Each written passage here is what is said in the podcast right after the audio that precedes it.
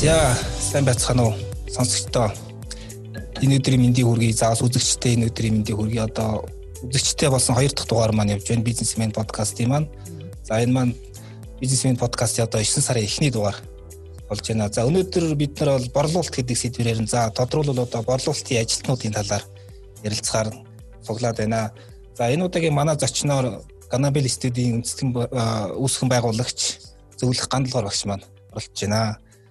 За өнөөдөр манай өнөөдрийн дугаарт зочин хөтлөгчөөр Max Group-ийн хүний нөөцийн менежер, сурагч багш Батхан зөвлөх манс оролцож байна. За бид гурав бид гурав өнөөдрийн яриа бол ерөнхийдөө бичил одоо жижиг бизнесийн удирдагчид борлуулалт ялганы одоо дарга захирал нар за тэгээ бас мөн борлуулалтын ажилтнаас зориулсан юм сэдвэр ярилцах болно. За одоо сонирхолтой байна гэдэгт найдаж байна. За тэгээ ялангуяа энэ хүмүүсийн өмнө тул гардаг одоо зарим нэг одоо мөнхийн гимээр тэм чухал чухал асуултуудад хариултахыг хичээнэ.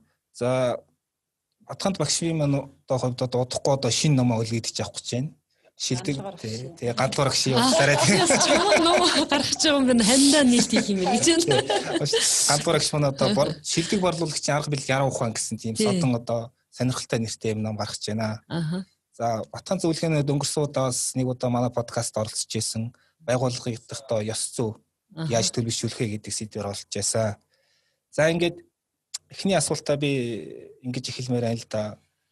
За борлуулалтын ажилтан гээл одоо зарын сайтуудаа одоо бизнес орохоор барал 20 30% борлуулалтын ажилт авна гэсэн тийм зар байдаг тий. Тий. А гэхдээ одоо борлуулалтын ажилтан гэдэг тийм бакалавр бас байхгүй. Одоо тийм хөтөлбөр систем одоо манай тийм тогтоог байна тий. Тэгэхээр одоо ингээд компаниуд юу ажиллаж байна гэхээр одоо борлуулалтын ажилтнууд тогтохгүй байна хүмүүс шантраад байна гэж байнга тийм яриа өрнөдөг. Тэгэхээр та энэ дээр одоо эхлээд яг ямар хуу зөвлөгөө өгмөр нь ямар шалтгаантай гэж ер нь та бодож байна. Тэр ажил олгогчдын зүгээс э, зарлж байгаа зарлалын 20-25% нь борлуулалтын ажилд аавна гэдэг зар байт юм билээ.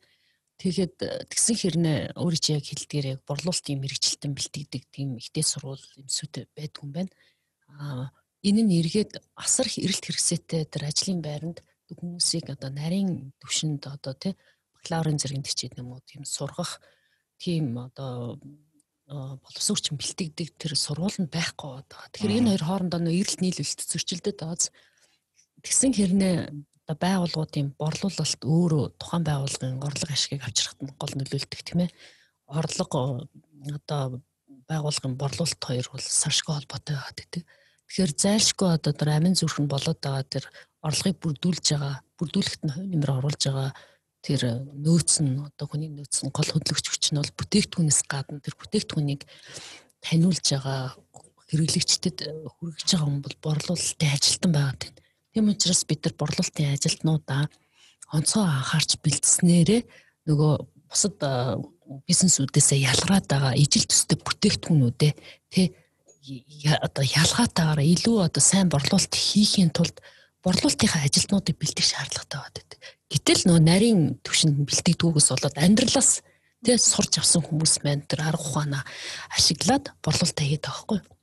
Тийм болохоор яг энэ манай Монголын бизнесийн зах зээлд бол борлуулагчдыг бэлддэг ийм систем байхгүй байгаа дээ. 2 3 хоногийн ч юм уу сургалтаар нөгөө хүмүүсээ бэлтэж гин эсвэл нөгөө хүн чинь алдаж онж явж байгаад ерөөсө борлуулалтыг хийхэд бол ийм зан чанар, ийм чадрыг эзэмших систем байж тээ гэдгийг нэг олон жилийн дараа ч юм ингээ ойлгоод байгаа байхгүй. Тийм болохоор ерөөсө энэ хүмүүсийг ер нь яаж бэлтгэж гин гэд манай ч гэсэн ингээ хүмүүсийг борлуулалтын сургалт хийдэг гэрнэ бас нэг юм дутуу хагас ч юм уу бэлдээд идэх гэсэн. Тэгээ энэ борлуулалтын ажилтнуудыг бэлтгэдэг юм ном байна уу гэсэн чи яг Монгол хүмүүсийн гаргасан ном байдгүй юм ихэнх нь одоо нөгөө гадаадын өрөндийнхний бичсэн номнууд. Тэгээ тэр номнуудыг уншаа судлах уншаад нэг 10 10 номнуудыг Монголын зах зээлд ороод ирсэн байна л да. Борлуулалтын одоо орчуулгын номнууд. Тэгээд эндээс харангуут одоо нэг нь зөвхөн борлуулалтын өөрийнхөө нөө хавгаа бичсэн байхад нөгөөх нь дан талаас нь бичсэн. Нөгөө ном нь бол зөвхөн тэр одоо Америкийн одоо тий барууныхны тэр сэтгэлийн илүү тохирох ном гэж бичээд идэг. Тэнгүүд Монголын зах зээл дээр Монгол одоо хэрэглэгчдийг ойлгох тэр хүмүүсийн хэрэгсэл шаардлагыг хангах тэр эрэлтийг хангах тийм хэмжээний одоо тий борлуулалтын одоо чадвартай хүмүүсийг бэлдэх хэрэгтэй юм байна. А тэрийг бэлтгэхийн тулд юм бас нэг тийм гарын авлах хэрэгтэй юм байна гэж үзээд Хэрв тэр одоо бизнесүүдийн орлогыг нэмэгдүүлчих юм бол тэр бизнес ч өөрөө орлогоо нэмэгдүүлээд ингээ нөгөө бизнес өрсөлдөх чадвар нэмэгдэх гэдэг байхгүй. Тийм учраас хүнд нь тохирсон тэр хүнийг чадахжуулах тийм одоо тийм ээ борлуулалтын гарын авлага гарах хэрэгтэй юм байна гэж үнслэж энэ удаа ажиллаа хэлсэн байгаа. Аа номын ном бол хэвлэлнээс хараахан гарааг байгаа шүү дээ. Тэгэхдээ би өдөр нөгөө номын тоймыг уншиж хахад борлуулалтын арга бэлгийн 10 ухаан гэдэг. Тэг нэрнээс их сонирхолтой байсан. Тэгэхээр нөө бид нар дандаа өрөндийн энэ орчуулгын номнуудыг л юунд хэрэглээ сургалт болгоод ашиглаад байгаа. Гэтэ Монгол хүний сэтгэлгээ арга барил зам төлөвтрөөсө бууж өгдөггүй. Тэгэхээр яг өнөөдөр нөгөө өөрийнхөө туршлага мэдрэмжээрээ өөрийнхөө нөгөө амьдралаас сурсан амьдралын ухаанаараа борлуулалт хийгээд тэр нь бас нөгөө муу арга зайлм их оронгууд ч ёс зүйн үйлдэлүүд аяг борлуулалтын дээр гарч байгаа шүү дээ. Тэр энэ арга бэлэг ухаан гэ яагаад нэрлсэн? Ямар арга бэлэг ухааныг илүү их нөгөө монгол хүмүүст борлуулалтын дээр төлөвшүүлэе гэж утсан юм бол. Тэгэхээр энэ бол нөгөө 5 арга 5 одоо бэлэг гэдэг нийтдээ 10 ухааныг оруулсан байна. Тэгэхээр энэ одоо арга 10 10 ухаан бол ерөөсөө ингээд нөгөө цоо шинийн зүйл биш өрөндийнхний одоо тавын таван талын нэг өрөндийнх нь бичсэн нэг хоёр талыг нэг номдоор бичсэн юм ингээд тал талаас бичсэн байгаа гин цэгцэнд оруулсан. Тэгээ ингээд цэгцэнд оруулсан чи энэ нөгөө чадрууд нь хоорондоо яг арга биелийн хуулиар харилцан бие биенийг нөхдөг. Харилцан биенээс хамааралтай юм чадрууд байсан байхгүй юу. За одоо нэг энэ арга ухаан нь юу вэ гэхээр нэг талдаа үр дүн нөгөө талдаа үр дүндээ хүрэхийн тулд өдөр болгоны чармаалт. Тэгэхээр энэ арга биелийн хуулиар бол үр дүн нь бол аргын хууль болоод өдөр тутмын хичээл чармаалт нь бэлэг ухаан болж байгаа байхгүй. Тэгээ энэ хоёр харилцан бие биенээсээ хамааралтай харилцан хоёулаа байж ич тэнцвэрийг хадгалдаг тэр арга билгийн одоо байгалийн хуулийн дагуу үйлчлээд байгаа байхгүй. Гэтэл одоо өрөндийн сэтгэлээнд бол чиний яаж явах нь чухал биш чинь үр дүн чухал тий үр дүн л байвал чухал чинь яаж хичээж явах чинь чухал биш гэдэг байдлаар ингэж хэрэгтэй ханддаг. Гэтэл одоо дорны ухаанд бол юу вэ гэхээр та үр дүндээ хизээ нэгэн цагт хүрнэ Гэхдээ өдөр тутмын чинь нөгөө хичээл зүтгэл зүв байх нөгөө өөрийн чинь хэлдгээр ёс зүйтэй байх, үнэн ч хандах тий тэр хэрэглэгчдэд хэрэгтэй тэр зүйлийг нь одоо ингэж санал болгох. Тэгээд тэр сэтгэлээсээ үйлчлэх гэдэг энэ одоо өдөр тутамдаа хичээгээд ирэх юм бол аяанда та өдөр тутамдаа амжилтанд хүрж өдөр тутамдаа та үр дүн гаргаж чадна гэж үзэж байгаа байхгүй. Тэгэхээр энэ хоёр хоёулаа яг борлуулалтын ажилтнуудад хоёулаа аягүй чухал учраас энэ хоёр маань яг ийм арга бэлгш хоорондоо нөхцөлдөж харагдаад байгаа. Тэгээд ингээд арга бэлгийн энэ хуулийн цэнгц. Тэгээ мөн нөгөө бас нэг хууль нь юу болох вэ гэхээр нөгөө ярих, нөгөөтгөн сонсох. Тэгээ айгуу тийм борлуулагч нар айгуу панал сайт байдаг шүү дээ. Ярих хэвээр, гоё ярих хэвээр гэл ятгуу юмшүүлэх талаас нь яриа л дээ. Гэтэл хэрэглэгчээ сонсохгүй. Тэгэл өөрийнхөө байгаа юмаа л ингээл бөмбөгдөөл энэ бүтээтэн гоё, тэр бүтээтэн гоё гэдэг. Гэтэл нөгөө хүн нь сонирхгүй. Нь одоо өсөж сонирхож байгаа юм нь тэр борлуулагчд нь байхгүй бол мянга гоё яриад нэмэр болчихдог. Гэтэл хэрэглэгчээ маш сайн дотроос нь сонсоод ухаж ойлгоо зөв асуулт тавиад ирэнгүүт нь энэ хүний хэрэгцээг манай энэ бүтээгдэхүүн хангах юм байна гэд хэрэгтэй бүтээгдэхүүний санал болгох юм бол энэ чинь энэ хоёрын хооронд нөгөө санал чинь одоо борлуулалт болж хувираад байгаа байхгүй. Тэгэхээр ярихын сацуу сайн сонсох энэ хоёр бас авах авах үгийн хууль шиг арга биелийн хуулийн дээр ингээд зангиддаг таа. Тэгээ Монгол бас ухаан байдаг шүү дээ. Ер нь өгөх нь авахаас үлзээтэй гэдэг. Та хэрэг туслана, та хэрэг халамжлан тэр хэмжээгээр орж ирдэг гэдэг. Тэгэнгүүт нь та одоо бизнест амжилт гаргая гэвэл та борлуулалтаа сайн хий гэвэл та үйлчил, халамжил юу байгаагаа өг өсний дараа аавна. Тэгэхээр энэ бол ингээл арга биелийн хуулийн дээр сангидаад байгаа. Тэгээд өөрийн асуулт өөрийн асуултанд хариулахад бол яалтчгүй энэ байгалийн хууль болох арга биелийн хуулинд энэ борлуулалтын энэ үндсэн 10 зарчмууд нь уу те хоорондоо ингээд яв цав холбогдоод исэн учраас юус яг ийм нэр өгөх юм байна. 10 хуулийн захирагдах юм байна гэж харж өгсөн. Одоо борлуулалтын компаниуд ялангуяа үйлдвэрлэл үйлчлэгээ борлуулалт хийдэг компаниуд борлуулалтын ажилтнаа авахдаа туршлага тэгээ нэг сэргэлэн Хөрхөн хайтайхаа ярьцдаг, инээмсэгэлдэг бол тэгэл борлуулалт хий чинь гэж бодоод авчдаг. Гэтэл энэ өөрөө бүр аюун нарийн ур чадвар мэдлэг аа бас нөгөө юу философи шүү дээ. Жишээлбэл одоо мэдрэмжтэй байх хэрэгтэй юм шиг санагддаг ш надад. Одоо ингээл зөөрл гоё ярьдаг, инээмсэгэлдэг гэл хүнд ингээл янз янз юм яриад хасаа илүү нөгөө үйлчлүүлэгч худалдаа өгчөө мэдэрч ярих тий. Тэгээ энэ номонд энэ мэдрэмжийн талаар борлуулагч хүний, борлуулалтын ажилтан хүний мэдрэмжийн талаар яад мэдрэмжээ хөгжүүлэх үү, яаж хүмүүсээ мэдрэх талаар тийм нарийн юмуд орсноо. Тий. Мэдрэмж орсон. Мэдрэмж чинь бэлэг чанар юм билэ. А бэлэг чанарын эсрэг тал нь одоо энэ дээр бол мэдлэг байхгүй. Бүтээгдэхүүний талаар мэдлэгтэй байхаа хязгаар маш торгон мэдрэмж хэрэгтэй байхгүй. Тэгэхээр энэ хоёр хоорондоо ингээд нөхцөлдөж маш мундаг одоо борлуулагч болох гэдэг. Гэтэл ерөөсө манай бүтээгдэхүүн өстэй ийм ийм давуу талтай ийм юм ашигтай байхгүй гэл ингээл бүтээгдэхүүний талаар аа байгуу мэддэг тий. Гэтэл нөгөө хүн нь бүр амар ядарсан тий. Үйлчлүүлэгч нь кофе уурчмаар байдаг тий. Ам цангаад байдаг. Эсвэл тухтай суудлын дээр суух гад ижитл тэрийг нь мэдрэхгүйгээр л өстой пулмот шиг ингээд пулмотлоод байх юм бол нөгөө мэдрэмж дутагдаад нөгөө үйлчлүүлэгч нь айгуул холдоо авчдаг байхгүй. Тэгэхээр өөрөө чинь яг үнэхээр хэлдэг тэр мэдрэмж ямар чухал юм бэ гэдгийг энэ мундаг мундаг амжилттай борлуулагч нарын түүхийг судалсан чинь тэр мэдрэмжээ дээд зэрэг хөгжүүлсэн байт юм. Тэгээд өндөр түвшний одоо юм шилдэг борлуулагч нар яадаг вэхээр өөрөө ерөөсөө ер нь юм ярьдаггүй. Асуугаал идэг. Аа за хандаа чи юу хүсэж байна? Та юу хүсэж байна? За ямар үед та энэ бүтээгдэхүүн хэрэглэдэг? Ямар үед яад ингээл асуугаал асууж асууж жагаад тэр хүнд энэ хүний асуудлыг энэ бүтээгдэхүүн шийдээд өгөх юм байна штэ гэд чин сэтгэлээс зөвлөж байгаа хөөх. Тэгээ энэ нь бол маш өндөр мэдрэмж шаардагдаад эргээд хандаа юу ч харах вэ гэхээр энэ хүн яг надад тохирсон тий миний асуудлыг шийдэж өгöd нь штэ баярлалаа гэд бүр ад жаргалтайгаар тэр бүтээгдэхүүнийг худалдаж авах хэрэгтэй байна. Тэгээ бараг сэтгэл зүйчийн төвшөнд ажиллах болж байна. Сэтгэл зүйчийн төвшин тий. Тэгээ ямар сайндаа нөгөө зүгээр борлуулагч ч юм уу худалдагч гэхгүй одоо худалдааны зөвлөх гэд бүр тий. Зөвлөхийн төвшөнд аваачдаг шүү дээ. Тэгэхээр мэдрэмж улстай үнэхээр чухал юм байлээ. Тэгэхээр мэдрэмж бол дандаа дотроо сургаж гардаг. Тэгээ зөвлөх гэдэг айгүй том нэр өгчөж байгаа байхгүй худалдааны зөвлөх. Гэтэл нөгөөх нь зөвлөж чадахгүй мэдрэмж байтугай стандартаа ч мэдэхгүй тий. Гэтэл яг өндөө бол нэг амьдралт бизнес чинь борлуулалт дээр л тогтож шүү дээ. Бэлэн бүтээгдэхүүн борлуулж гин үйлчлэгээ борлуулж гин оюуны тий борлуулалт хийж гин бүх юмаа л борлуулж гин. Тэгэхээр энэ ном зөвхөн борлуулалт одоо бүтээгдэхүүн борлуулах хүнд хэрэгтэй төдийгүй бүр бүх хүнд л энэ ном хэрэгтэй юм шиг санагдаад байгаа байхгүй. Жишээлбэл аливаа нэг компани шинэ ажилдаа ороход л менежерээс гүйцэтгэгчний бүх хүмүүс одоо энэ борлуулалтын талаар тодорхой хэмжээний мэдлэгтэй байх хэрэгтэй. Яг үнэ. Ажлын ингээ ярьсанд орохоор чинь тэгдэж штэ өөрийгөө борлуулах хэрэгтэй болд ч тий. Яг үнэ. Нэр их надаа энэ айгу таалагдав. Тийм таяр ярен дээрээс надад бас нэг юм нэг асуудал одоо дэвшүүлэх гэдэг л яг манай компаниуд нийтлэгээд юу гэхээр ингээд борлуулалтын ажилтан гэхээр тийм нэг дандаа голдуу шин туршлагагүй хүмүүсийн хийдэг юм шиг тий. Гэтэл бас нөгөө олон улсад бол зөвлөх гэсэн бараг тийм статусаар яваад байдаг тий.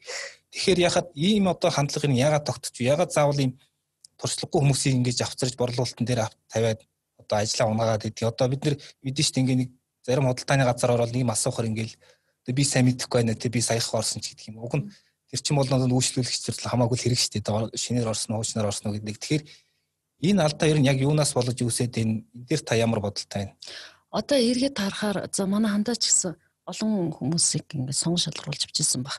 Яг борлуулалтын менежер, борлуулалтын ажилтан авахаар яг борлуулалтаар мэрэгсэн хүн юм байдгүй байхгүй юу? Яг тийм сурвал байхгүй юм чинь. Гэтэл санхүү эдийн засгаар тий хуулаар ингээл ингээ мэрэгсэн байгаад тэргүүрээ бакалавр хамгаалсан байгаад агсан төвшин сурсан байгаад байдаг. Тэгэхээр чи яалтчгүй би мэрэгчлэрээ ажиллаагүй, би мэрэгчлэрээ ажилламааргүй байна гэж ер нь хэлдэг байхгүй юу? Тэгэнгүүт яалтчгүй амьдрахын ирэхээр хийдэг шиг те зүгээр үйж хаар гээд борлуулалтын ажилтанд аплайддаг тийм тохиол байгаа. Тэгээд сэргэлийн юм чинь тийм тийм яг харилцаа сайтай юм чинь борлуулалт хийж чадна гэж боддог. Хөргөж авч байгаа юм тий. Ер нь бол бизнесийн байгууллагууд. Одоо бид нар ч гэсэн өөрсдөө борлуулж чаддаг байх хэвээр. Тэхийн тулд яах вэ? сэргэлэн учраас гэл энэ хүнд очил өөрийгөө пиардад гэж болохгүй. Тэгэхээр тодорхой хэмжээний мэдлэгтэй одоо энэ ном дээр бичсэн байгаа зүйлүүдийг бүр ингэ болгон уншаад баг энэ байгууллагын ориенташн тренинг баг энэ сурах номноос баг одоо гандлуураас цохих эрхийг авж байгаа зөвшөөрлийг авж байгаа баг оруулмар санагцсан надаа. Тэр энэ байгууллагт орж байгаа ресепшнийг хүртэл борлуулагч байхгүй. Байгууллагын төлөөлөл байгууллагынхаа үйл ажиллагааг танилцуулж байна гэдэг чинь тий. Тэр бүх төвшөнд энэ борлуулалтын ур чадвар хэрэгтэй.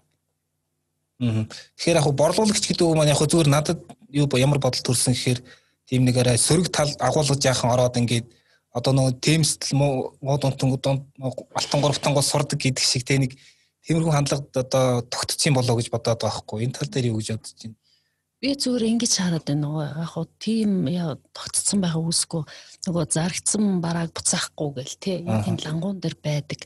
Тэгээ эргээд нөгөө буруу бүтээгдэхүүнээ сонгочоод буцаах гэхээр нөгөө хүн чинь бүр зангуу идэг штэ. Эргээд нөгөө тэр борлуулагч хүний нэр хүнд өөр бас унаад байгаа байхгүй. А гэтэл тэр борлуулагч хүн би энэ нэг удаагийн хэрэглэгчээ байнгын хэрэглэгч болохын тулд би тэ тэр хүнд ингэ чин сэтгэлсээ үйлчлээд нөгөө буруу баараа сонгоцсон бол уучлаарай гэж зөв баарааг нь сонгох туслаад ингээд сэтгэл гаргаа тэр хүнд үйлчлээд эхлэх юм бол нөгөө хүн чинь эргээд тэр борлуулагчаа хүндлэхгүй хайчих уу эргээд нөгөө борлуулагчаас ингээд зөвлөгөө авдаг. Одоо гадаадын улс орнуудад өөрснөө ингээд үйлчлэг авч яхад бол бүр чин сэтгэлээсээ зөвлөдөг байхгүй. Одоо банкер юм ч юм уу те супермаркетингийн тэр худалдааны зөвлөх нь те та ямар витамин уумаар. Та одоо хэдэн хүүхэдтэй За та ийм ийм ийм кальц мальцын шинжилгээ өгч ирсэн үү? За тэгвэл танд ийм кальц хэрэгтэй юм байна. Д витамин хэрэгтэй юм байна. Тийм юм хэрэгтэй юм байна гэл. Бүр ингээл тэр тэр одоо тэр борлуулалтын зөвлөхийг харахаар бүр хайр хүрээд надад зориулж зөвлөгөө байгаа байхгүй. Тэнгөт нөгөө баг зөвөр window shopping хийчихсэн нөхөр чинь 2 300 доллараар витамин аваад гарчиж байгаа байхгүй. Би яг тийм тохиол хөрсөн байхгүй. Тэгээд тэр хүн надад сэтгэл гаргаад байхад би бүр ингээд өөрөө ирэхгүй худалдаа авалтыг хийчихэж байгаа байхгүй. Гэтэл Монголд чинь зангүй шүү дээ. Очиод гуйгаал дээ энэ хідэн төргийн бол гэл. Тэгвэл баг ингээд царай үсийг хараална. Зэн чинь авах шинжгүй байна гэж бод тийм үү. Тэгэл ялуурлан гадуурхал үсэд идэг. Гэтэл гаднаа яг уу төгөрөхгүй юм шиг харагддаг байж болно. Гэтэл дотроо ер нь бол хувь хүн өөрөө худалдаа авах чадвартай байж болно шүү дээ. Тэр хүн одоо тэр зам байдал одоо Монгол хүний тэр борлуулах угаасаа тийм чадваргүйтэй холбоотой юм уу? Эсвэл Монгол хүний өөрийнх нь тийм зантай холбоотой юм уу? Хинэггүй зантай. Хинэггүй зантай. Зах зээлийн эдийн ингээ бас нэг богино хугацаа 20 30 жил болж штэ. Тийм учраас нэг борлуулалт бүр ясны тийм борлуулах тийм чадвар бол яг суугаагүй л байгаа байхгүй. Дээрээс нь бүр нарийн судлаагүй байгаад. Дээр нь тэр хийж байгаа ажлынхаа утга учирыг ойлгоогүй юм тий. Би яг юу хийгээд яваад байгаа гэдгийг ойлгоогүй болохоор хичээдэггүй юм шиг байна тий. Хичээдэггүй байгаад байна. Дээрээс нь тэр хүнийг сэтгэл гаргаад энэ хүн тусалчих юмсан гэдэг мессежийг тэр хүн өөрөө олж авахаас гадна бас байгууллагын удирдагч нар сургалтаар тэр хүмүүс ойлгуулмаар байгаа байхгүй.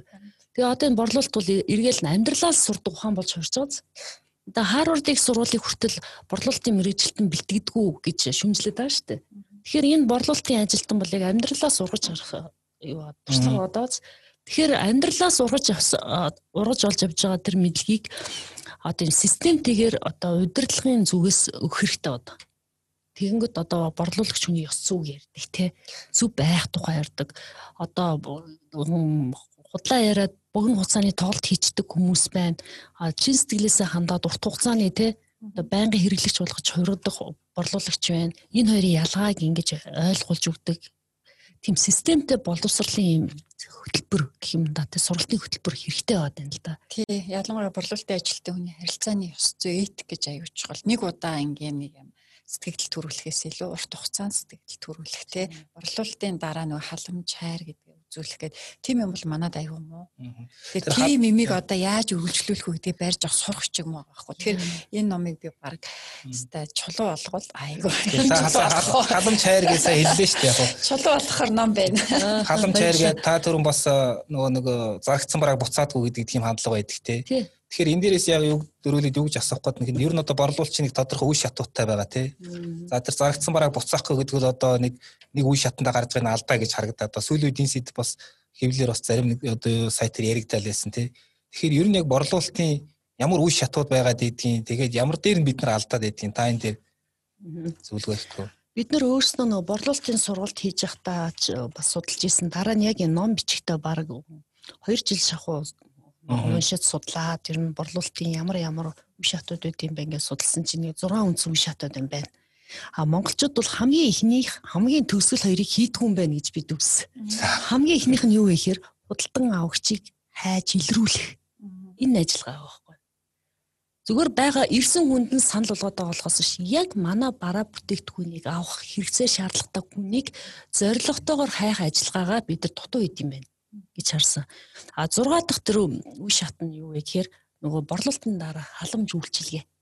Энэ борлуулалтын дараах үйлчилгээг л хийж чаддгүйгээс болоод тэр худалдаа үйлчилгээ хаач байерс бараа бүтээгдэхүүнийг борлуулж байгаа байгууллагуудыг дийлэн халдаа энд байна. Тэгэл нэг юм зарчдаг тэгэл бараг цаашаа хараад өнгөрч байгаа байхгүй.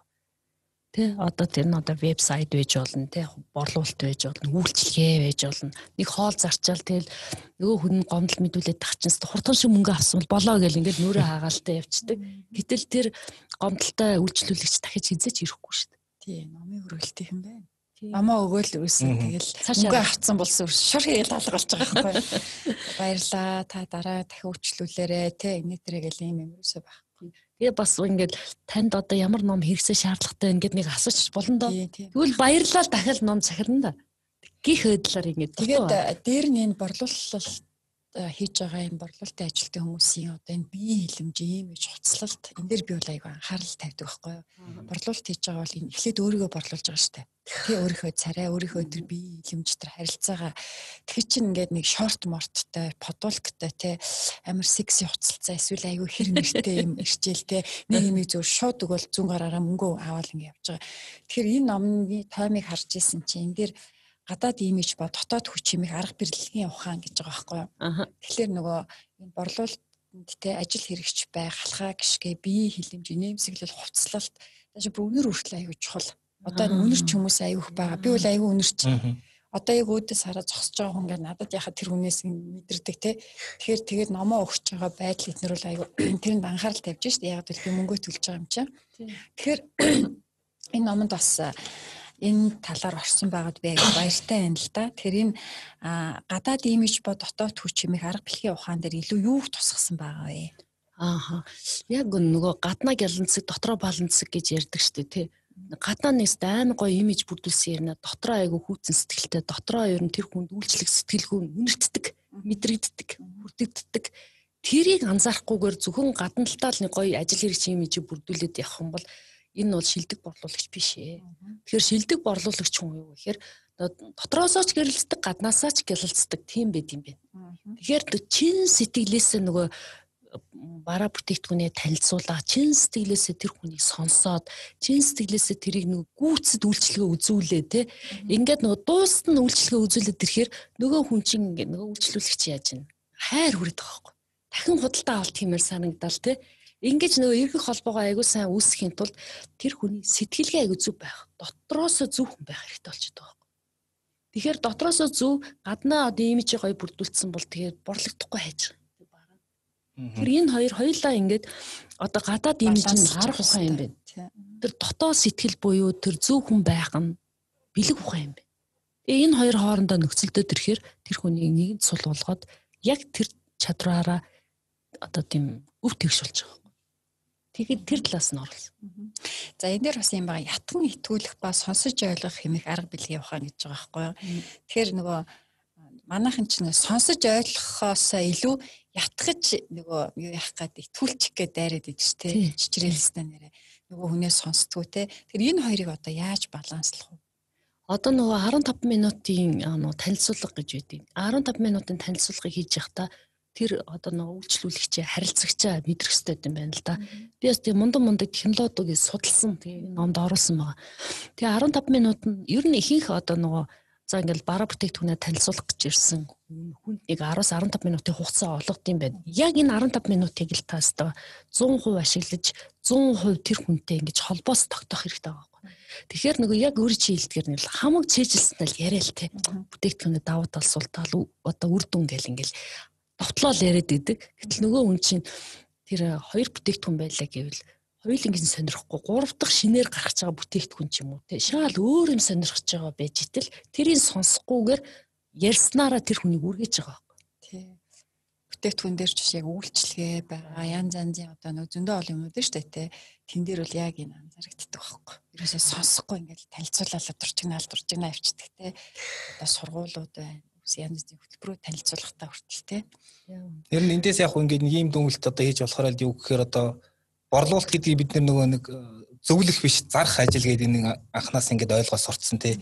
Ямар нэг аргаар одоо юм шахчихвэл одоо тий харгүй тий болчлаа гэдэг тий. Гэтэл тэр хүний мэдэрч нөгөө нэг зөвлөж одоо яг эцсийн үр дүн бол одоо тэр хүнийг одоо тэр компани байнгын үйлчлүүлэгч байнгын харилцагч болох зорилготой шүү дээ тий ялангуяа манайх шиг жижигхэн зах зээл бол тэр нь амжихул болж болж байгаа. Тэр хуу борлуулагчдын бас нэг ийм ажил гэдэг юу гэхээр одоо манай ихнэр бас худалдааны компани салбарын эрхлэгч э, хийдэг байхгүй юу. Тэгээд бандаа ингээл хүмүүс нь орж гараал ингээл борлуулагчны л асуудал өрнө шүү дээ. Тэгэл нөдүүлийн шантраал явдаг. Тэгээд надад юу ажиглах гэсгээр тийм тэр хүмүүст тийм нэг удирдлагын зүгээс ч юм уу тийм одоо стратегийн төвшөнд тийм саппорт дэмжлэг хөгжүүлэх тэр хүний одоо хэрэгцээ шаардлагын судлаад ер нь энэ хүн цаашд яг ямар карьер явах гэдэг нэг олигтойхон дэмжлэг байхгүй юм шиг санагдгийн те. Тэгэхээр ер нь одоо та хоёр хоёулангаас нь л асууя л та. Ер нь яг одоо хүний нөөцийн үүднээс харсан ч гэсэн ер нь одоо стратегийн үүднээс харсан ч гэсэн борлуулагчдыг ер нь яаж бэлдэж яаж одоо дэмжих ёстой гэдгийг энэ тал дээр юу хэлэх вэ? За мэдээж сургалтаар дэмжиж нөгөө системтэйгээр сургалтын хөтөлбөрөөр тэр хүмүүс сургалтаар хангахаас гадна бас нэг урамшууллын бодлогоор дэмжиж өгөх юм бол нөгөө борлуулагч нь сэтэлж штэ тий. Тийм болохоор одоо нөгөө борлуулалтын хувьтай нь уйдаг KPI-тай нь уяад тэрний яг ингээ шударгаар тооцогдоод явах юм бол үнэхээр сэтэлждэг. Тэгэхээр одоо яг нөгөө сүлжээ бизнесийн хүмүүс яагаад маш ирч хүчтэй байдгийг гэхээр тэдний нөгөө борлуулалтанд дандаа орлоготойгоо шууд 100% игдсэн байдаг. Тэс тасралтгүй ирч хүчтэйгээр суралцдаг. Тийм учраас нөгөө тэр нөгөө борлуулалтын дээр бонусын оноо гэх юм уу тий. Тэр нь өөрөө аягүй шударгаар ингээ шидэгдсэн байдаг болохоор тэр хүн ингээ сэтэлжээд идэх байхгүй. Тасралтгүй суралцдаг. Тэгэл сүлжээ бизнесийн ингээ сургалт хийх зүгээр нэг байгууллагын борлуулалтын ажилтнуудад сургалт хийхдээ газар тэнгэр шиг ялгаатай. Тэгэхээр яаж юм хэр одоо яг эдгээр ингээ борлуулалт хийдэг байгууллагуудын одоо удирдлагын түвшин удирдлагын баг ёстой гэхээр тэр сайн ажиллаж байгаа сэтгэл гаргаж байгаа борлуулалтыг нэмэгдүүлж байгаа хүмүүст тэр нэг юм KPI дээр уях борлуулалтын бонусын системийг боловсруулж өгөөд ил тод ингээд маа гэх ингээд ширэн дээр тавьчмаар юм ба. Тэгээд дэрнгөт нь нөгөө хүмүүс чинь сэтэлжээлсдэг. Гайхамшигтай борлуулалтыг хийдэг. Тийм байгууллагууд байна. Борлуулалт юм. Маш шудраг системтэй. Тэгээ хин сайн борлуулж чадна тэр хүн авдаг.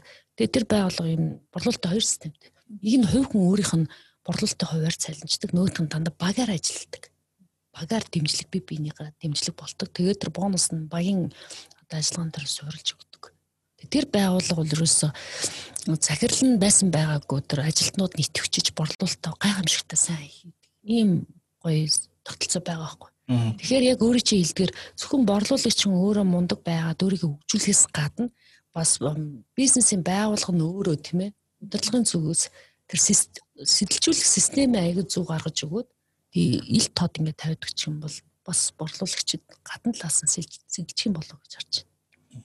Батхан зөвлөхийн үед бас одоо сурагч багшаар олон жил ажиллаж байгаа. Ер нь энэ тал дээр юу анзаардаг вэ тэнд? Ерөөсөө сургалт, тасралтгүй сургалтууд. Тэгээ дээр нөгөө тогтмол цалин биш. Нөгөө борлуулалтын урамшуулал тухайн хүнийх нь өөрийнх нь барь чадал те борлуулалтын гүйцэтгэл тохирсон одоо урамшууллыг яг ингэж өгөх нь хамгийн дэмжих зөв систем. Одоо энэ сүлжээний бизнес дээр шүү дээ жишээлбэл одоо амиг л те тэр чи өөрөөсөө яг жихүү утгаараа нөгөө ятгаж өнөвшүүлэх, мэдрэх, сонсох, хүний ойлгох одоо айгүй жинхэнэ утгаараа одоо энэ арга билэг ухааны чинь бизнесийг хийдэг хүмүүс хийж байгаа байхгүй. Ягаад гэвэл бонус урамшуулна тодорхой. Тэгээд эн чинь өөрөө энэ сүлжээчний бизнес чи өөрөө одоо MLM маркетинг буюу те энийг бол аюу мундаг дэлгэрүүлж штт. Тэгээд өөрсдөө маш их хөгжүүлдэг тасралтгүй сургалт явдаг.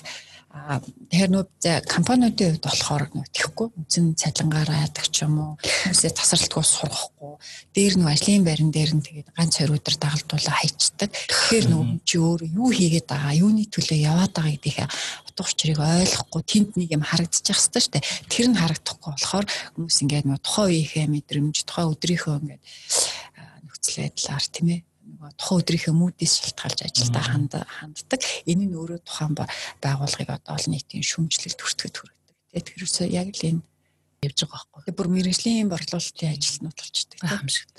Тэгээ ер нь бол би энэ номны таймыг уншаад сайн ярилцлагын бодож хахад бүх одоо компаниудтай ажилтнууд компани бизнесийн байгууллагууд ерөөсө бүх төвшөндөө борлуулалтын мэдлэг тийм сургалтуудыг хийж байгаа хэрэгтэй. Чирээс тэр офис сууж байгаа менежер ч гэсэн борлуулалттай холбоотой ажиллаж байгаа ажиллаж байгаа байхгүй. Тэ тэр чин борлуулалтад тодорхой хэмжээний нөлөө үзүүлж байгаа. Тэр ресепшн, тэр кассан дээр сууж байгаа хүн дээр нь тэр одоо бодлого боловсруулалтаа сууж байгаа хүн ч гэсэн борлуулалттай холбоотой учраас зөвхөн борлуулалтын ажилт нь л энийг мэдэх ёстой. Бусад хүмүүст хамаагүй гэхгүйгээр ерөөсөө системээрээ бүр нийт ажилтнуудаараа ингэж борлуулалтын талаар юм мэдлэгтэй байх юм бол ерөөсөө борлуулалт гэдэг юм чи аюул чухал гэдгийг ингээд дэмжиж нэгдсэн ойлголтоор юм чи өөр амжилттай байх юм шиг санагдчихэв. Энэ дээрээс бас нэг зүйл одоо яг хуу дөрүүлж асуух гэдэг юу гэхээр одоо хүн бүхэн борлуулалтаа компанид байгаа ажилтан болгон борлуулагч байх хэрэгтэй гэсэн нэг үг өгдөг шүү дээ тий. Тэгэхээр яг яг бодит амьдрал дээр манай компанид ихэнх нь одоо ингэж бүтлгүүтэй байх шиг тий. Тэгэхээр энэ дээр нь яг одоо яг тэр хилээд байгаа тэр концепцийг хэрэгжүүлэх ямар арга хэмжээл байж болох вэ? Хандлуур агш юу вэ? За хин хандаа маань Макс группийнхаа хүрээнд борлуулалтын одоо суралтын хариуцсан хүнийхээ хувьд бол бас мундан мундаг өөрийнхөө туршлага ноухагаа хулцах бах. За миний хувьд яг энэ номыг бичиж явцад бол нөр бизнесийн байгууллагын том гэлтгүү, жижиг гэлтгүү бүх хүмүүс нөгөө борлуулалтаа нэмэгдүүлэхийн тулд тэм сэтгэлтэй ажиллах хэрэгтэй юм бэлээ. Би тэ номны хамгийн ихэнд нөгөө IBM-ийн жишээг дурдсан байгаа. Тэрэн дээр байсан баг тий. Ажил хэсэг дээр тэр нөгөө IBM-ийн бизнесийн жоохон хэцүү байдалд ороод ирэнгүүт нь зөвлөг компаниар шинжилгээ хийлүүлсэн чинь танаа дээрс нэг л юм дутагдчихээн. Энэ бол ерөөсөө борлуулалтаа л нэмэгдүүл Тэгтээ борлуулалтаа нэмэгдүүлнэ гэдэг борлуулалтын ажилтнууд авах биш. Та нар хэдэн мянган инженер техникийн ажилтнууд байна. Энэ хүмүүсээ тэр борлуулалтын системтэй сургалтанд хамруулад тэр хүмүүсээ давхар борлуулагч болгоо гэдэг ийм зөвлөмж өгсөн байдаг. Тэгээд тэд э, жилийн турш нөгөө хүмүүсээ те системтэй сургаад нөгөө инженерүүд нь давхар борлуулалтаа хийгээд жилийн дотор тэр байгууллага бол бүр пампуртлын ирэмээс гарсан байдаг байхгүй. Ашигтай ажиллагаагаа нэмэгдүүлж эхэлсэн гэсэн үг. Тэгэхээр эндээс юу харагдж байна гэхээр 20 мянган гаруй ажилтнтай байгууллагт хүртэл борлуулалтын асуудал байдаг. Тэгтээ ижилхэн хоёрхан ажилтнтай байгууллагт ч гэсэн борлуулалт үнэхээр чухал байдаг. Тэгэхээр энэ борлуулалтын ухаан бол ингээд мэдээд урт хугацааны тоглолт байхгүй юу? Тэгэхээр энэ урт хугацааны тоглолтыг хийхийн тулд нөгөө ёс зүйтэй байх, урт хугацаанд нөгөө юм байнгын хэрэглэгчтэй болохын тулд тэр дамжуулагч хүн дандаа одоо борлуулагч нар байна тэр бүтээгдэхүүнийг хэрэглэгчд очих. Тэр дамжуулгын цэг нь өөрөө зөв байгаа, зөв дамжуулаад байх юм бол борлуулалтын чанартай хийгдэх гэдэг байгаа. Тэгэхээр ерөөсө хүн нэг бүр тэр ресепшн дээр сууж байгаа хүн те тэр шалаа угааж байгаа хүн тэр харуул хүн хүртэл ингээд нэгэн цул болоод байгууллагынхаа соёлыг ойлгодог борлуулалтыг одоо нэмэгдүүлэхэд нь тусалдаг байхгүй бол энэ надад хамаагүй гэл би уртхан ажиллаад хийж болоо гэж бухаа харьцаад байгаа юм бол за тэгэл нөгөө үйлчлүүлэгч үргэн дээ. Энэ бол Монголд нийтлэг үзэгдэл дээ. Тэгээд тэр чинь нөгөө хандлага л ахгүй тий. Хандлагын асуудал нөгөө борлуулалтын ажил нь л борлуулалтаа надад хамаагүй гэх дээ. Бүгд нөгөө борлуулагч гэсэн хандлагатай байх хэрэгтэй. Тэгээ байгууллагатай хайртай байх тий. Бидний цалин юунаас одоо их усүр нь хаанаас ирдэг гэдгийг ойлгодог байх. Энэ болгоныг ойлгоо тэгээ тэр хандлагын төлөвшөөд ирэхээр хүн болгоны сэтгэлгээ нөө борлуулалтын сэтгэлгээтэй байна. Тэгвэл яг одоо тийм тохиолдолд одоо удирдлагаас одоо бүх төрөө борлуулалтын одоо ямар нэгэн хэмжээгээр ажил хийгээд шийдвэр гаргахад а шууд бас нөгөө нэг ямар нэгэн бэлтгэлүүгээр бас нэг KPI-аар нь хийж болохгүй юм шиг байна. Эхлээд таны түрүүний хэлсэн шиг сайн сургалтаараа бэлдээд сайн чиглүүлж өгөх хэрэгтэй юм. Өдөр тутмын л тасралтгүй нөгөө хандлага тэр байгууллагын хөгжлийн чинь л нөлөөлнө л тоо. Бүгд л нөгөө байгууллагынхаа борлуулалтаа санаа тавьдаг байх ёстой л гэсэн үг байхгүй. А тэгвэл энэ ном болохоор одоо бид нар чи ер номын тухай илүү ярьж байгаа шүү дээ.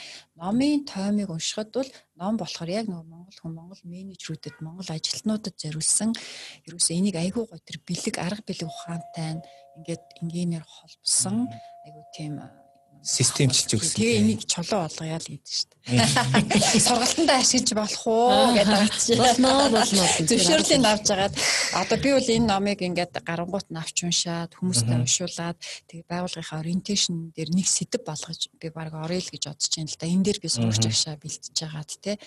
Тэгээд гандлуураас зөвшөөрлийг авч агаад энэ тойм нь бол надад амар таалагдчихээн. Тэгэхээр ном нь бол өстой үнэхээр гоё ном баг гэж бодож байна. Тэр номынхоо ард хэсэгт нөгөө амжилтын төлөөний дэвтэр байгаа байхгүй борлуулагчийн тасгал дэвтэр. Тэгэнгүүт нь одоо нөгөө одоо жишээлбэл та нар сургалтад орчвол нөгөө хүмүүс номоо уншаал араас нь одоо нөгөө төлөөний дэвтэр дээрээ бичээл. Ингээ ажиллах зорилтоор хийж байгаа. За баярлалаа. Тэгэхээр Ганабелийн гаргадаг номнууд чинь дандаа тийм нөө тасгалт ажил төлөөний дэвтэртэй гэдэг штэ. Тэгээд хаж дэвтрийг бол байг. Одоо сая 12 дахь дэвтрийг нээсэн.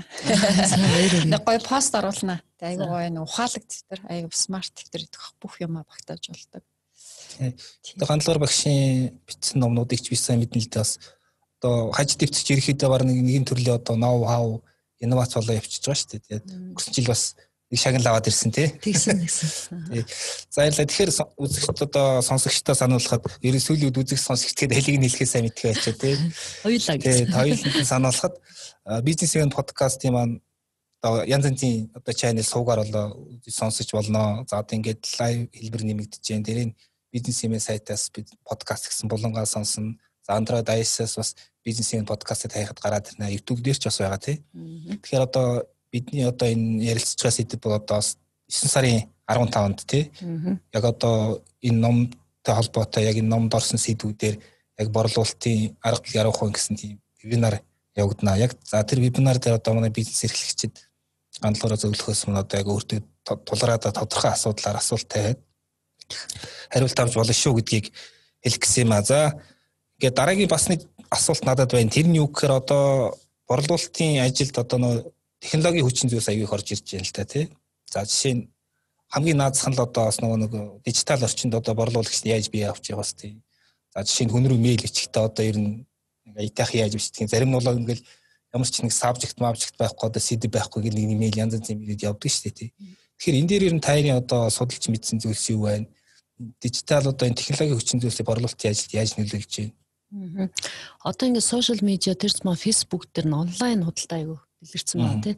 Онлайн худалдааг харж байхад бол нөгөө бүтээгдэхүүнийхээ сонгох тэр юм дээр яг мэдрэмж өндөртэй байгаад байгаа яг хүмүүсийн хэрэгцээтэй айгу сүүл үеийн тий яг л энэ л бүтээгдэхүүн зарагдмаа бах та гэдэг тэр сонголтоо айгу зөв хийчихэж байгаа.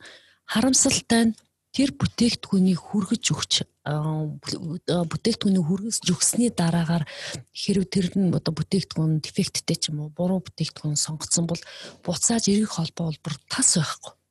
Энэ бол ерөөсөө тэр сошиал медиа дээр яг орхигдуулаад байгаа зүйл байгаа байхгүй. Ядаж сошиал медиа дээр бид нар онлайн борлуулалтын таны сэтгэл ханамжийг 100% хадгалнаа ч гэдэг юм уу тий. Таны одоо нөгөө таалагдаагүй бараг бид нар буцаанаа ч гэдэг юм уу. Тийм үг хэлэг ороод ирэх юм бол нэг удаагийн борлуулалт биш тий. Чин насан туршийн борлуулагч үйлчлүүлэгч авах боломж байгаа байхгүй. Тэгэхээр энэ сошиал медиа дээр тэр хүний нөгөө ажилдаа хандах хандлага тэр нөгөө ёс сурч үнэртдэг байхгүй Тэр ёс зүйн үнэртэн. Тэгэл одоо би бол онлайнаар зөндөө худалдаа авалт хийж исэн. Аа энэ зүгээр юм байна гэх. Тэнгүүл ерөөсөө эсвэл нөгөө бүр ингээд юу яатсан ингээ гимтэлтэй бараа өгчл бүрс нүдэ анаа дал болчихно. Эргээ холбогдох гэхээр утсан байхгүй. Тэр тийм үйлчил гэж яаж юм? Тэр хүн хардаа сошиал медиа дээр гоё юм бичээд нөгөө эргэх холбоо байхгүй нөгөө тэр үйлчлүүлэгчийнхаа сэтгэл ханамжийг бодохгүйгээр байгаад хэр чи яаж тэр борлуулагчдын тэр сошиал медиа дэх тэр борлуулалт нэмэгдэх юм бэ? Тэр хэлсэндээ байх, ярьсандаа байх, ёс зүйтэй байх гэдэг бол ерөөсө онлайн дээр гоё юм бичснээ яг тэрийг амлж чаддаг, хадгалж чаддаг байдал чи үнэртдэг, харагддаг, цаг хугацаар илэрдэг. Тэгэхээр одоо жижиг бизнесийнхэн ч гэдэг юм одоо онлайнаар дан дагсан бизнесүүд ама онлайн болон сошиал медиа олон нийтэд харилцах дээр ингээд төлөөлөл болоод харилцаж байгаа тэр хүмүүс маань бол яг зөв бас байх зөв борлуулалтын тэр зан чанарт суралцаад ирэх юм бол тэр хааж илэрсэн яг тэрүүгээрээ байж чадсан шүү дээ. Тэгээд бас нөгөө борлуулалт хийгдсэн чинь юм үйлчлэг авсан хүмүүст нэг талархлын цагтлаа биччихдэг тий. Нэг имэйл ичдэг соёл ер нь бол байхгүй шүү. Тэгэхээр яг тийм юмыг ингээд санаачлаг гаргаад хийгээд ирэх юм бол одоо тэр онлайн гэлтгүү тий сошиал медиа гэлтгүү имэйлээр болно тий альбом харилцаанд бол үнэртдэг, харагддаг, мэдрэгддэг. Тэрийг л байна. Тэрийг нь л одоо нэг системчилж өгөөд сургалтын дээр заагаад өгчих юм бол тэгээ тэрнийхээ даваа хийж гэнүү гэж чеклистер ингээ хийгээд өгчих юм бол борлуулагчд ч хаанч амжилт гарах боломжтой. Тэгэхээр би бол ингэж харж байгаа. Одоо яг тийм амьд харилцаач үйл харгалзаж тэгээд нөр сошиал медиа үйл харгалзаал та зөв хүн байх мөн зөв борлуулагч ингээ байгаад ирэх юм бол аяанда тодорч гарч ирдэг. Хаач юус ялгараал гараад ирдэг. Тий, яхаа энэ дэр нэмэгдэх нөгөө албан харилцаан дээр нөгөө мэйл хүчтэй тийм ээ. Юун тухай бичиж байгаа. Тэгээд өдрийн минь сайн байна уу, эрхэм тэр те. Тэгээд тэгээ монгол хэл дээр манай ариаллаар тэгээд монгол фондоор ингээд бичээ тэгээд тэр цахиагаа дуусгадаг байх, эрхэх холбоотой байх. Гэтэл нөгөө хай дээ хичээснээ энэ баахан нөгөө латин үсгээр юм бичсэн аа ингээд нэг тэгээ тийм мэйлийг харахад хүртэл уншмаар санагддаг. Гэтэл ингээ монголоор ингээ бичсэн багт хүртэл те уншмаа. Энд чи хүртэл нөгөө байгууллагын төлөөлөл болж байгаа менежер хүн тэр чинь нөгөө бас л нөгөө нөгөө юу байхгүй байгууллагынхаа талаар сэтгэлийг олон нийтэд харилцагчтай төрүүлж байгаа шүү дээ. А тийм учраас энэ хүртэл өөрөө нөгөө шууд борлуулалт биш юм а гэхэд тэр байгууллагынхаа талаар сэтгэлийг харилцагчтай төрүүлж гин гэдэг нь өөрөө аюун өндөр хариуцлага. Тэгээд ер нь бол ингээд өнөөдөр онлайн худалдаач байна. Хүмүүс янз янзын аргаар борлуулалтыг хийж ин л та. Янз янзын аргаар тий гой сэргэлэн зангаараа, гой ятхан үнэмшүүлэх ур чадвараараа, мэдлэгээрээ янз янзын байдлаар борлуулалт хийж байна. Гэхдээ энэ борлуулалтын чинь цаана нөгөө үнц нь мөнгө гэж байдаг тий. Хитрхи их нөгөө хурдан борлуулалт хийж хурдан баяжхаас баяжих тухай ботхосоо илүү бүх төвшөндөө бид айгу сайн хүн байх хэрэгтэй сайн хүн байх зөв хүн зөв хүн сайн хүн байх хэрэгтэй. Тэгэхээр эхлээд одоо энэ сайн хүн байх, зөв хүн байх те а аливаа амиг баланс сурах тэр чадвартай болох тэр тал дээр бол аюул сургалтууд хийх тэр өстой хүн ч гэсэн өөрөө өөрийгөө тэрийг тэр тал дээр бол анхаарч хөгжүүлэх дараа нь бол тэр одоо борлуулалтыг бол хүн хийж чадна гэж би боддог. Тэгэхээр энэ ном дээр ч гэсэн бас тэр авах өгөх юмыг арга бэлгийн ухаан гэдэг хэсэг дээр бол тийм ээ мэдлэг мэдрэмж гэдэг хэсэг дээр бол бас энд хорсон байх гэж би бас бодож байна. Орсногаа нь. Ер нь ёс зүйн талаас бодохын тулд яг э, борлуулагч дээр юунд одоо голж анхаарах хэрэгтэй нэг 3 4 пункт хэлвэл? Хүн чанартай байх тийм ээ. Бууж өгдөг байх аливаа зүйлийн өнгөрөөд буюу харилцааны ёс зүйтэй байх хүндэтгэл тийм ээ. Хит дүгнэхгүй шууд дүгнэхгүй шууд шүүмжлэхгүй байх гэл нөгөө төсвөр төвчээр тийм ээ? Аливаа ямиг ингээд сөрөг зүйлийг даваад юу ч юу ч болж исэн юу ч болоогүй юм шиг ингээд ажлынхаа байран дээр зогсож чаддаг байх юм чи ингээд өөрөө нөгөө тухайн хүний өөрөө өөртөө бүтээх одоо нөгөө ном уншаад нэг сургалтанд суугаад би болгочдөг ур чадвар биш байхгүй чи өөртөө ажиллаж өөртөө өөрөө өөртөө бүтээх ур чадварууд байхгүй ийм ур ур чадваруудыг бий болгоод төлөвсөн хүмүүсийг борлуулалтын дээр авах юм бол айгүй сайн бас амжилттай борлуулалтын ажилтан болдог л та. Тэгээ ийм чадваруудыг суугаагүй төлөвшөөгүй хүмүүс ингээд борлуулалтын дээр ороод ирэхээр чигнүүл айчих хэвээр тохиолдол ах шиг байна. Тэгээ тэ нэмэт хэлэхэд нөгөө худлаа хэлэхгүй байх. Хэлсэндээ хүрэх. Тэ Тэгээд одоо ингээд юм мятаршгүй өөдрөг байх хэрэгтэй байгаа байхгүй. Тэгэл нэг хоёр удаа санал тавьчаал эсвэл за өста болохгүй юм байна, бүтэхгүй юм байна. За ерөөсөө би энэ ажлыг хийж чадахгүй юм байна гэ гараад идгийн шалтгаан борлуулагч хүн нэг юм мятаршгүй өөдрөг зан хэрэгтэй байгаа. Тэр чинь нөгөө тэр арга билгийн хуулиар бол нөгөө дотроосоо гэрэлтдэг, дотроосоо нөгөө ирч хүч авдаг тэр чанар байхгүй. Тэгээ өөрөө чи хэлдгээр ингээд янз янзын хүмүүс чинь шүмжэлтэй хандна, уурлна, стрессээ гаргана. Тэр болгонд ингээд сэтгэлийн хаттай. Тэр сэтгэлийн тэр тэгш амгалан өөртөө бий болгож чаддаг. Тэгэл нөгөө метршгүй өөдрөг цангаараа 3 дахь 4 дахь удаа санал тавиал 5 дахь 6 дахь удаага санал тавиал тэгээ нэг ийм хуулиудын 7 үгүүгийн цаана нэг тим гэдэг хариулт гарч ирнэ. Тэр хүртэл явсан юм уу гэдэг асуултыг өөрөөсөө асуух хэл тэ. Тэгээ шилдэг борлуулагч нар бол ийм тийм дайч метршгүй өөдрөг байгаад шүү дээ.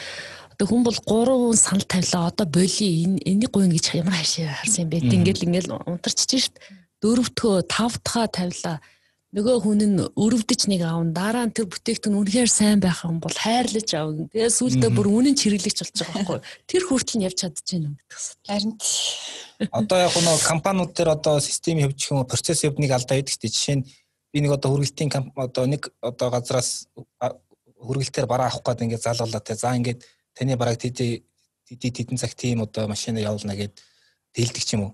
А гэтэл ингээд нөгөөх маань ингээд алга болчдөг те. Нөгөөх уцнаад бутгаашдаг. Дахиад өөр уц руу нэг залгангууд нөгөөх нь бисаа мэдээгүй ч гэдэг. Ингээд нэг байгууллага нэг клэр ярьж чаддгүй те. Нэг тийм үзэгдэл байдаг шүү дээ те. Тэгэхээр энийг яг одоо процессын хувьд ер нь яг яаж шийдэх ёстой байдгийг Энд чинь бас л одоо нөө борлуулалт аягүй их тоглож байгааг нэг шинж. Яг энтэй бас ижлэгийн нэг жишээ би өөр дээр э, мэдэрсэн байхгүй нөгөө юм цонх угаагч шилэн. Тэгээ тэр нь нэг э, гадны импортоор орж ирсэн бүтээгдэхүүн 5000 тэр Монголынх байсан. Тэгсэн чи тэр нь 7000 ч илүүний хөнгө төгрөний зөрүүтэй. Гэхдээ би Монгол бүтээгдэхүүнээ одоо бодоод хөрөнгө оруулалт хийж штэ. Монгол бүтээгдэхүүний дэмжээд тэрийг авсан. Тэгэл аваад ажиллах гэсэн чинь коноп нь ажилтдаг. Тэгээд яг ингээд э, холбоо барих хуцаг ингээ ярьсан чинь өөрөө жилдгээр уцаа авдггүй хоёр дахь хуц нь би эргээд холбогдъё байхгүй. Тэгээд ядаад ингээд тэр газар очиж солиулчаарай гэвэл би ерөөсө ерөөсө тэ стресстгүйгээр зовлонгүйгээр очиж солиулж штэ тагчиг. Тэгээд нэг 7 хоногийн дараа эдгээр юм ямар хариу үзүүлэх нүг эргээ уцсан чи өмнө нь надаас нөгөө санал авчихсан ч юм уу эргэж холбогдно гэсэн бүр мартцсан. Тэмдэглэснээ мартцсан. Тэгээд дахиад би ингээд солилмоор байна хэлж байгаа. Сүүлдээ салгаад бүр орхисон. Тэгээ яасан тэрнийхэн савын ингээ ягаа зүгээр механик гаргаар угааж арчил тэр туссан. Дахиж тэр бүтээгдэхүүнийг эзээч авахаргүй болж байгаа. Тэгэхээр энэ дээр юу харагдаж байна гэхээр эргэг холбоо үүсгэх нөгөө стандарт юм байхгүй байхгүй.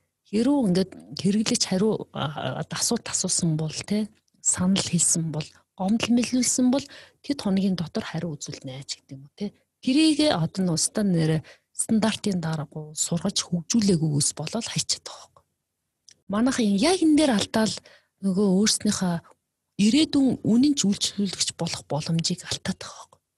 Тэгэхээр бид нар бол нөгөө өгөх авахын хууль гээд хамгийн сүүлийн дээр зангидсан байгаа. Та өгчээж авна. Та тэр хүн тусалж ээж, халамжилж ээж, үйлчлэгээ үзүүлж ээж тэр хэмжээр аавна гэдэг хуулийг ойлгохгүй бол өгөхгүй авахаа одод байгаа. Тий энэ дэр нөгөө бас миний хариулт нөгөө процессын алдаа гэдэг дэр нөгөө бүртгэл байхгүй. Дараагийн хүнтэй хүлээлгэж өгдөггүй, фидбек байхгүй гэл юм байна л да. Дээр нь нөгөө анх тухайн хүнийг борлуулагчаар ажилд авахдаа одоо байгууллага нэг ажиллаа өгж байгаа шүү дээ. Нэг чи юм юм хийнэгээд. Гэтэ тэн дээр нэг алдаа гаргаж байгаа байхгүй. Тэрний юу гэхээр чи энийг борлуулад тэрний одоо үр дүнд энийг авна энэ дунд ийм хариуцлага хүлээнэ гэдгийг хэлж өгөөгүй те чи ийм алдаа гаргаж болохгүй ийм юм ярьж болохгүй ийм одоо ёс зүг үйлдэл хийж болохгүй а ийм хариуцлагыг хүлээж энэ ажлыг хийн энэ ажлыг хийн энэ хариуцлагыг хүлээн гэхдээ тэгээд энэ энийг одоо үр дүнд нь авна гэдэг хариуцлагын тогтолцоо байх хэрэгтэй байхгүй. Ерөөсө бүх юмны чи ард хариуцлага явж явах хэрэгтэй.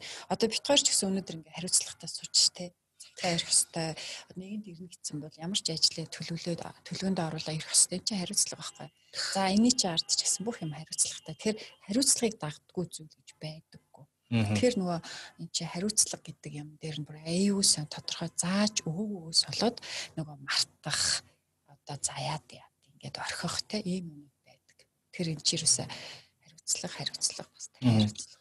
Одоо компаничны бас нэг одоо чухал одоо баг одоо орчин үед бол стратегийн төвшөнд ажиллах хэвээр бүтц маань хүний нөөцийн алба болчиход байгаа шүү дээ тий. Тэгэхээр яг хүний нөөцийн албан дээр яг одоо борлуулалтын ажилтнуудыг бэлдэх талаас ажилт юм уу борлуулалт давалтахгүй байхын тулд одоо тэр юун дээр илүү анхаарч явах вэ? Батханд багш шин дээр илүү их хүний нөөцөөс илүү бэлтгэхгүй л дээ. Хүний нөөцийн дээр сургалт төгжил болно. Нөгөө борлуулалтын алба газар гэж байгаа. Зарим компаниудад худалдааны газар, борлуулалтын газар тэр газар нь өөрсдөө борлуулалтынхаа хүмүүсийг яаж бэлтэх вэ гэдэг бүр тийм бүр нарийн системтэй сургалтын хөтөлбөртэй тэрнийхэн дагуу хүний нөөцтэй хамтраад бэлддэг. Тийм тэгэхээр энд нөгөө ер нь бол тийм. А миний түрүүний ярьсан юм дээр бол ерөөсөө нөгөө тэр хариуцлага гэдэг юмыг бүр аюул сан тодорхой оруулж өгсөн таах зүгээр нэг ажлын байрны тодорхойл хөдөлмөрийн гэрээнд нь оруулаад өчтдөг зарим баг хөдөлмөрийн гэрээ хийдэгчгүй бах те. Тэгэл чи энийг борлуулаад хариуд нэнийг авна. Гэхээр орно энэ дунд нэм хариуцлага гэдэг юм байх ёстой гэдгийг бүр байн хэлж явах юм бол хүмүүс тийм алдаа гарахгүй. Яагаад бол энэ чи ард асрыг бухимдал стресс явж байгаа байхгүй юу? Тий Тэгээ маш их итгэлцэл тий хилэлцэл явж байгаа тий Тэгэхээр одоо ингээд нөгөө нэг ковид 19 центр гэдэг одоо борлуулалтын урсгал бол нэлээд одоо зарим тасарсан, зарим нь одоо айгүй хомигдсон байгаад байгаа шүү дээ. Тийм одоо бодлооч тэр одоо бараа бүтээгдэхүүн үйлдвэрлэгч тэр одоо үйлчлэгч тэр нь айгүй олон салбарт. Тэгэхээр тайрын ажиллаж салбарын хувьд одоо тэр нэг борлуулалтын бас нэг урсгал байгаа шүү дээ. Тэр одоо хэр одоо энэ нөлөөлөл хэр анзаарэгдэж байна. Одоо хэрвээ одоо сөрөг нөлөөлөл байгаа бол тэнд одоо ямар илүү сөрөг арга хэмжээ авч байна яг нөө ковидын үеэр чинь ихэнх нөө бизнесийн байгууллагууд бол одоо тэгвэл ажиллагаагаа хоймох шаардлага гарч байна те. Зарим нь бол ингээд нэг хэсэгтээ хааж байна. Гэхдээ ковид өөрөө бидрэг өсөж хөгж өөрөө одоо зарчмаар ажил гэдэг тохио байхгүй. Тэгэхээр манай байгууллагын хувьд бол энэ ковидын үеэр бол амжилттай давсан. Давх давхтаа одоогийн энэ хэрэглэгчд маань ковид үеэр юу хүсэж байна? гэдгийг судалж мэдээж яг тэрэнд нь тохирсон бүтээгдэхүүн гаргасны үр дүнд бол амжилтад авсан. Тэгээд одоо бас нөгөө энэ манай бас үйлчлүүлэгч чинь бас л бизнесийн байгууллага байгаа шүү дээ. Тэд нар яг юу хүсэж байна гэсэн чинь яг нөгөө манай хандагийн хэлдгээр системтэй хөгжүүлэх тийм шаардлага байгаа юм байна гэдгийг яг энэ үеэр мэдэрсэн байхгүй. Яг уг нь ингээ ковид үеэр айгуу тийм өөр бүтээлчээр ажилдаг шинэ одоо арга ухааныг гаргаад ирсэн бол бас ковид үеэр заавал хаахгүйгээр үйл ажиллагаагаа бас явуулах боломж байгаа штэ. Гэтэл яг тэрий чинь хийн олж харж яах нэхээр яг тэрүүн фронт дээр ажиллаж байгаа тэр ажилтнууд тэр борлуулалт хийж байгаа борлуулалтын ажилтнууд байгаа байхгүй. Тэнгүүд тэд нар бид нар борлуулалтаа яаж те хүргэх юм бол тэр хүмүүс тасралтгүй хэмжээгээр тэр бүтээгдэхүүнийг хангах бай гэдгийг хэрэг бодох юм бол шин шин санаанууд гарч ирэх болох байж болохоор байгаа. Жишээлбэл одоо миний одоо мэдхээр e-mart тэг e-mart чинь сая ковид үеэр онлайн тийм ээ худалдаагаа гаргаад ирж байна. Говийнхан тий олон улсын түвшинд онлайн худалдаа доор нь хариулт хийгээл гараад ирж штт. Тэр би бол нэг бол менежментийн зүгээс маневрлах чадвар байна. Дээрээс нь борлуулагчдын одоо бүтээлч шийдэл аа нэг үр дүнд бол ковидыг амжилтад давсан олон кейсүүд бол байгаа.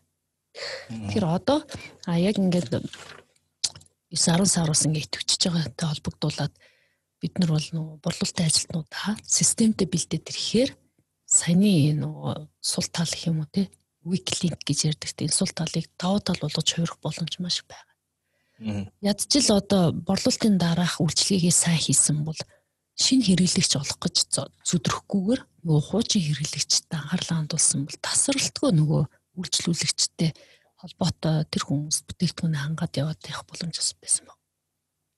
Ном маань хийж зарах үлээ. А ном маань 10 сард 10 сарын ихээр нэлтээ хийн. Тэгээл олон нийтэд. Одоо маш том хүлээлт үүсгэжлээ шүү дээ. Надад бол энэ яг л нөгөө монгол хүний зам, хандлага, байдалд одоо сэтгэлгээ тохирсон айгуу тийм их хөрхөн нэг айгуу тийм ухаалаг ном болсон юм шиг санагдаж байна. Би таймын ингээл уншихад те. Яг л нөгөө системтэй нөгөө орчуулгын номноос илүү ингээл ойлгоход айгуу хурдан ойлгоод те хэрэгжүүлж болохоор Тэгээ энэ байгууллагууд бас энэ номыг аваад уншаад борлуулалтын багийнхаа сургалт мургалт болгоод хүмүүстэй бас төвийн дэлгэрүүл соён гээрүүлэх те энэ аргачлалуудыг. Тэр төрөл номыг бид нар сурах гэж тэр аюумыг авч хэрэглэх гэж л уншдаг юм чинь те. Ингээд яхад бол нээлттэй бах те. Одоо би бол энэ номыг бол гарангуут нь компаниудын борлуулалтын албаныхан борлуулалт лагч нар авч уншаасаа л гэж бодож байна. Сонирхолтой ном 10 сард гарах юм шүү дээ. Баярлалаа. За баярлалаа. Тэгэхээр яг энэ дээр зүгээр би нэг баяжуулах маяга нэг жишээ хэлэхэд одоо ингээд цар тахлын нөхцөл байдлаас болоод офлайнээс илүү бас онлайнаар аягүй бололтын сувгуудыг идэвхжүүлэх тийм шаардлага үүсээд байгаа. Энэ бол угаасаа бас тусдаа сэдв өөр одоо бас нэг подкаст хийхэд бас баг томтохоор тийм сэдв байхгүй одоо тэгэхээр яг сая би зөвөр нэг хэд хоногийн өмнө одоо нийтлэл бичгтээ тийм жижигхэн судалгаа маягийн юм ихтэй яжсэн хэнийг бөөний худалдааны 10 компани руу ингээд нэг чатбот руу нэмчихэж байгаа байхгүй. Зарим ингээд сайт дээр шууд тавьчихсан байдаг шүү дээ тий. Сайн байна энэ төр гээд. Зарим тий Facebook руу нороод ингээд чат руу ночход хариу бичдэг. Тэгээд би 10 компани руу ингээд нэг 30 минутын дотор ингээд танаа одоо борлуулалтын албын даргатай эсвэл нэм одоо ирэх бүх юмтэй нь яаж холбогдох вэ? Хин гэдэг хүнтэй ямар утгаар холбогдох вэ? Мессеж бичиж байгаа байхгүй ингээд копи копи тавьсан. Тэгээд тэгэхэд ингээд тэнд ингээд цагийн дотор ганцхан компани хариулж байгаа. Одоо тиймтэй холбогдороо гээд нэг нь нэг нь бол бүр залгасан. Хоёр компани хамгийн түрүүнд тийм хариу үйлдэл үзүүлж байгаа. За тэрнээс 3 4 нь болохоор 3 хоногийн дараа бичиж байгаа байхгүй юу? Ахаад 3 4 бүр юу ч байхгүй. Ямар ч чимээ байхгүй. Тэгээ би араас нь юу юм залгаж яж бүр заримаас нь олж авч байгаа байхгүй? Тэгэхээр яг би зөвөр компаниудаа хэлэх гэдэг юм бизнес эрхлэгчтэй хэлэхэд одоо энэ ковидын үед бол энэ одоо онлайн хэлбэрээр борлуулалтыг идэвхжүүлэх борлуулалтын ажилтнуудаа тэр талын одоо дадал хэвш суулгах ч гэдэг юм уу те бас тэрнийг соёлд илүү сурахад анхаараасаа гэж одоо анхаарахад тэр буруутахгүй байхаа гэж хэлмээр байна. Тэгээд яг хуу би одоо подкаст маань төгсгөл рүү ортиж байна. төгсөж байна те. Тэгэхээр би нэг нэг одоо надад өмнө бас нэг зөвлөх аягүй гоё хэлж ирсэн одоо те. Ер нь борлуулалтын ухаан гэдэг үл эцэст одоо хүний сэтгэл зүрхийг эзэмдэх асуудал те. Тэгэхээр тэр хүн юу гэж хэлж ирсэн хэрэг одоо хэрэглэгчийн одоо сэтгэл зүрхийг эзэмдэж чадахгүй бол одоо ямар ч маркетинг стратеги хэрэгжүүлээд хэрэг байхгүй. Андэр хэрэглэгчийн сэтгэл зүрхэнд хүрэхин төлөө явах хэрэгтэй гээд тэгээд ийм үгээр өнөөдрийнхөө одоо подкастыг төгсгөмөр байна. Тэр багштай баярлалаа.